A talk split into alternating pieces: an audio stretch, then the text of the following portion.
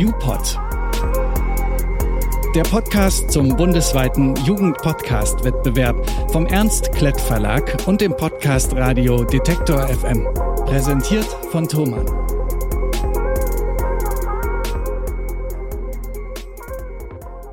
Hi, wir sind Ina und Caro und wir sind Redakteurinnen hier beim Podcast Radio Detektor FM. Herzlich willkommen. Gendern, das ist ja das Thema unseres ersten Jugend-Podcast-Wettbewerbs, dem UPod. Und wir stellen euch hier jetzt wieder einen von sechs Beiträgen vor, der es in die Riege der Nominierten geschafft hat. Diesmal kommt die Podcast-Folge aus Berlin, nämlich von der AG Videopodcast des Gabriele von Bülow Gymnasiums in Tegel. Die Gruppe nennt sich Demasked und hat sich gefragt, ist Gendern Sprachverhunzung oder Gesellschaftstransformation? Der Beitrag startet mit einem konkreten Beispiel aus dem Schulalltag und von da aus weiten Anna, Lieselott, Elias und Fabrice den Blick aufs große Ganze. Und wir finden, das ist auch ziemlich gut gelungen. Wir haben ja zusammen mit Fachleuten aus verschiedenen Bereichen alle Folgen durchgehört, die eingereicht worden sind. Was ist dir denn noch so besonders in Erinnerung geblieben?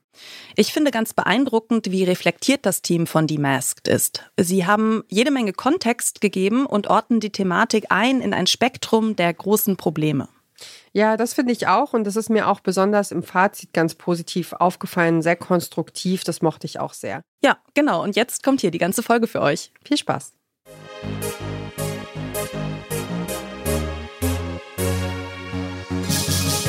Vor kurzem stießen wir in einem Deutsch-Schulbuch auf die folgende Aufgabenstellung. Arbeitet zu zweit. Eine, einer ist Zuhörer, Zuhörerin. Der, die andere ist Vorleser, Vorleserin. Eine, einer liest den Abschnitt vor. Der, die Zuhörer, Zuhörerin fasst das Gehörte zusammen. Gute Lesbarkeit und einfache Verständlichkeit sieht sicherlich anders aus. Doch gleichzeitig werden die Stimmen nach dem flächendeckenden Gebrauch genderneutraler Sprache immer lauter.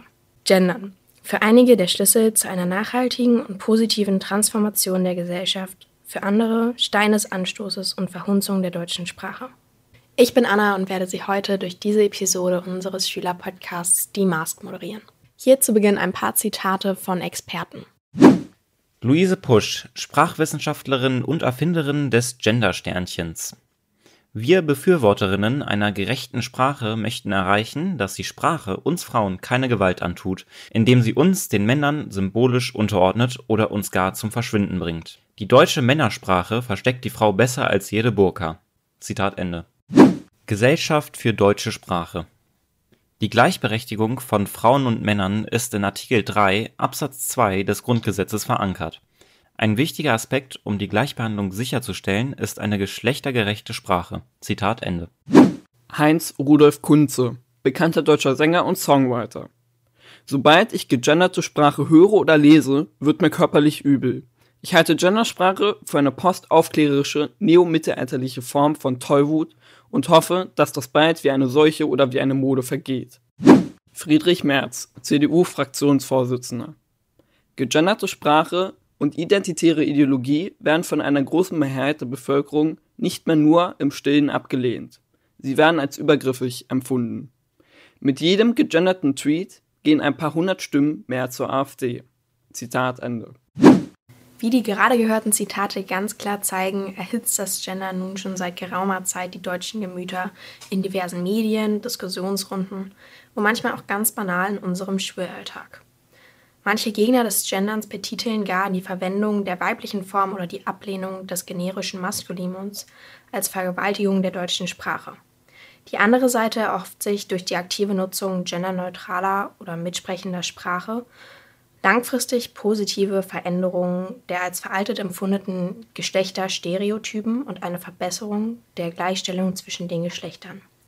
Also eine spürbare Ausgleichung und Optimierung der Zustände. Aber ist die Diskussion wirklich so aufgeheizt oder sind das wieder mal nur die bösen Medien, die uns gegeneinander aufhetzen wollen?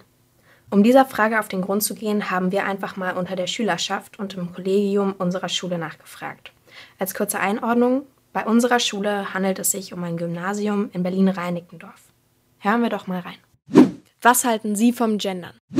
Also besonders jetzt hier auf die Schule bezogen, bin ich der Meinung, dass das gesamte Thema überbewertet ist. Es gab, glaube ich, auch beim ARD mal eine Studie, die sie durchgeführt haben, die besagt, dass etwa 80 Prozent, glaube ich, der Fernsehzuschauer sich explizit das Unterlassen des Genderns im öffentlich-rechtlichen Fernsehen wünschen. Und wenn ich denke, dass so eine klare Mehrheit gibt, die sich dagegen wehrt, auch Männer und Frauen, die dagegen sind, halte ich das ganze Thema für überbewertet.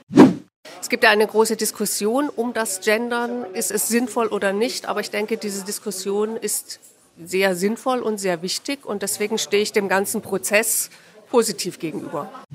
Finden Sie Gendern alltagstauglich? Nein, nicht so wirklich. Es ist einerseits umständlich in der Sprache, aber beispielsweise, wenn ich jetzt eine Klausur schreibe, dann benutze ich, wenn ich keine erklärte Frau habe, immer den, das männliche Wort.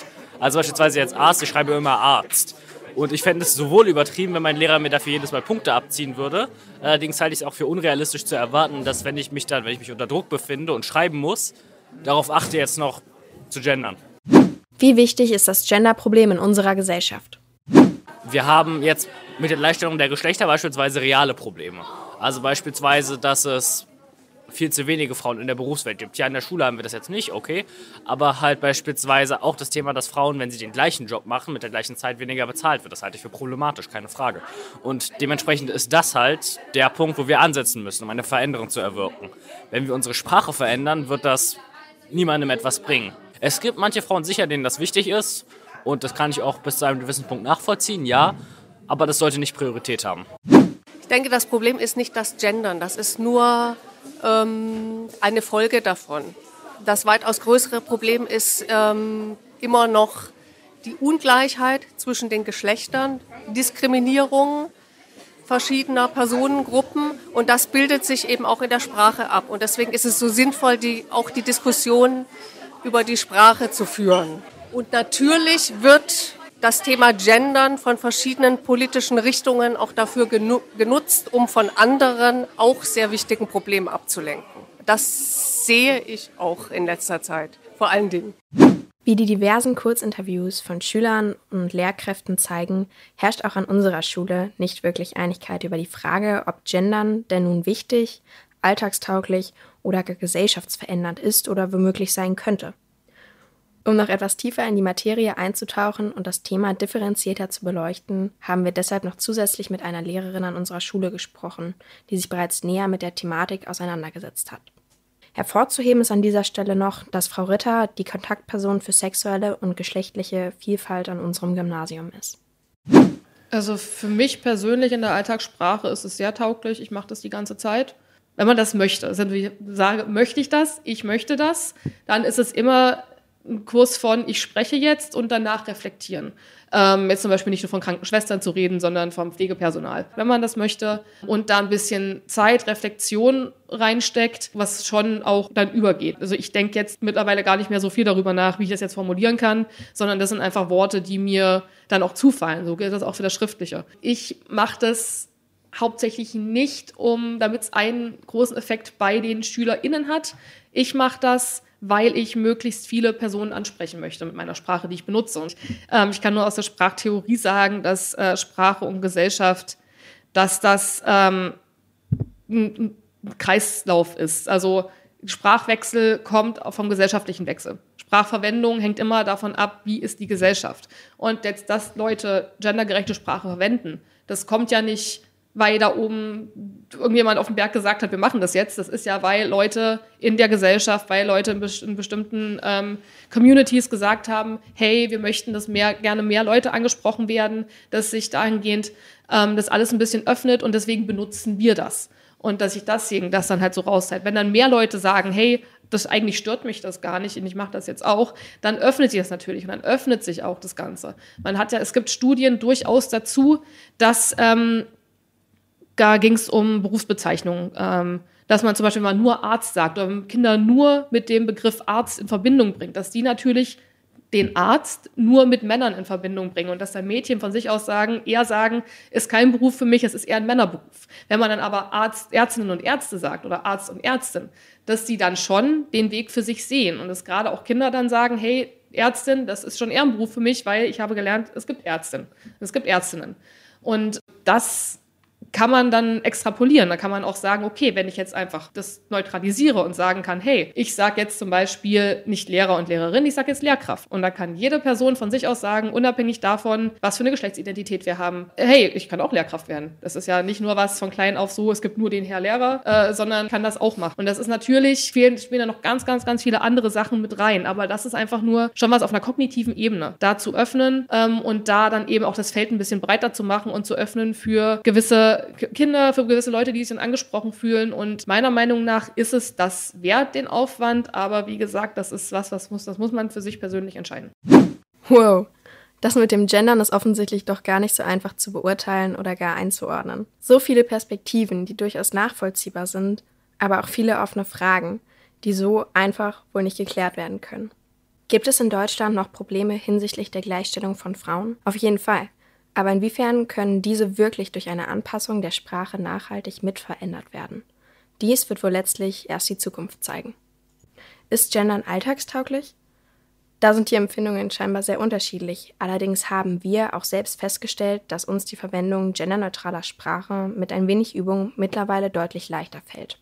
Natürlich immer mit Maß und Ziel. Haben wir in Deutschland und Europa nicht schwerwiegendere Probleme? Wir wissen, dass Kriege natürlich schrecklich für alle direkt und indirekt beteiligten Menschen sind. Aber deshalb dürfen wir doch nicht vergessen, uns um die vermeintlich weniger prekären Zustände in unserer Gesellschaft zu kümmern. Und geht es nicht am Ende einfach auch primär darum, aufeinander zuzugehen und Brücken statt Mauern zu bauen? Wir glauben, dass wir alle unseren Teil zur Gestaltung einer besseren und inklusiveren Zukunft beitragen müssen. Warum also nicht einfach mit unserer eigenen Sprache anfangen? Das war die Gruppe Demasked von der AG Videopodcast des Gabriele von Bülow Gymnasiums in Berlin. Sie hat sich mit der Frage beschäftigt, ist Gendern Sprachverhunzung oder Gesellschaftstransformation? Ja, kleine Anmerkung an das Team. Vielen Dank, dass ihr so viel Arbeit in euren Beitrag gesteckt habt. Eure Gruppe ist unter den Nominierten für den Jugend-Podcast-Wettbewerb. Das war's von uns. Vielen Dank fürs Zuhören, sagen wir. Genau, und wir freuen uns, wenn ihr auch die anderen Podcast-Folgen zum Thema anhört. Bis zum nächsten Mal. Ciao. Tschüss. YouPod. Der Podcast zum bundesweiten Jugendpodcast-Wettbewerb vom Ernst Klett Verlag und dem Podcast Radio Detektor FM. Präsentiert von Thomann.